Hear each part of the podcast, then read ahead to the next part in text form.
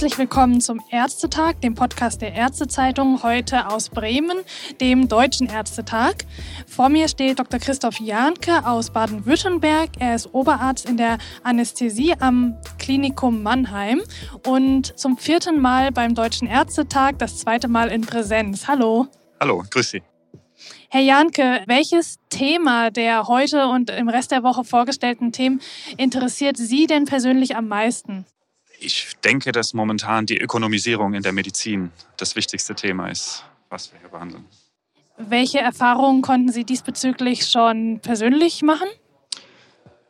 Ja, also die Ökonomisierung beherrscht unseren Klinikalltag tagtäglich.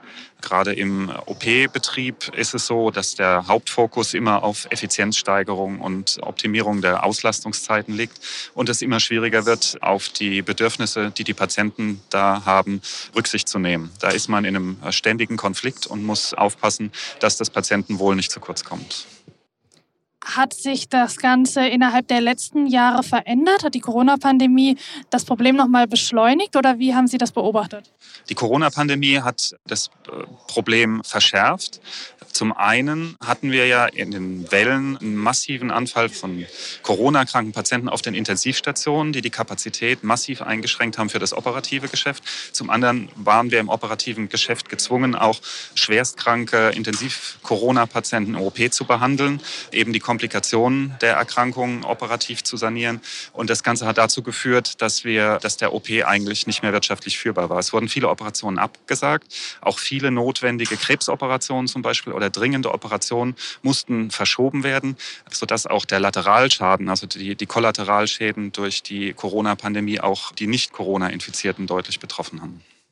Sie sind jetzt selbst in der Klinik tätig. Wie schätzen Sie die Ökonomisierung generell im klinischen und im Alltag in der Praxis ein? Ist es ein Grund für Sie, aus der Klinik rauszugehen oder erwartet Sie in der Praxis dasselbe Problem?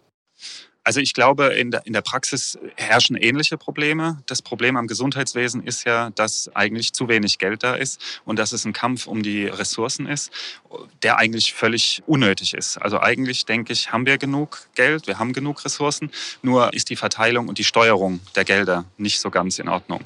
Aber da sich das extrem schwierig gestaltet, da das Ganze zu optimieren, weil einfach das System falsch ist. Also wir haben ja dieses im, Krankenhaus dieses DRG-System, was dazu führt, dass man äh, belohnt wird, wenn man viele operative Leistungen erbringt, was ja sich auch darin spiegelt, dass Deutschland im internationalen Vergleich deutlich mehr operiert als andere Länder, ohne dass wir insgesamt eine gesündere, gesündere Bevölkerung haben. Also wir sind schon oben mit an der Spitze, aber eben nicht in, in Relation zu dem, was wir ausgeben.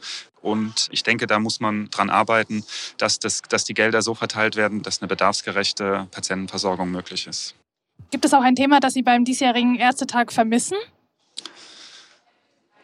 Ja, ich, also das steht eigentlich so im Vordergrund und es gibt viele Themen und es sind ja jedes Jahr andere Themen. Also die Ärztegesundheit hatten wir ja bei einem der letzten Ärztetage mit und das ist natürlich auch ein Aspekt, der, der nach wie vor da ist, gerade in dem wirtschaftlichen Druck.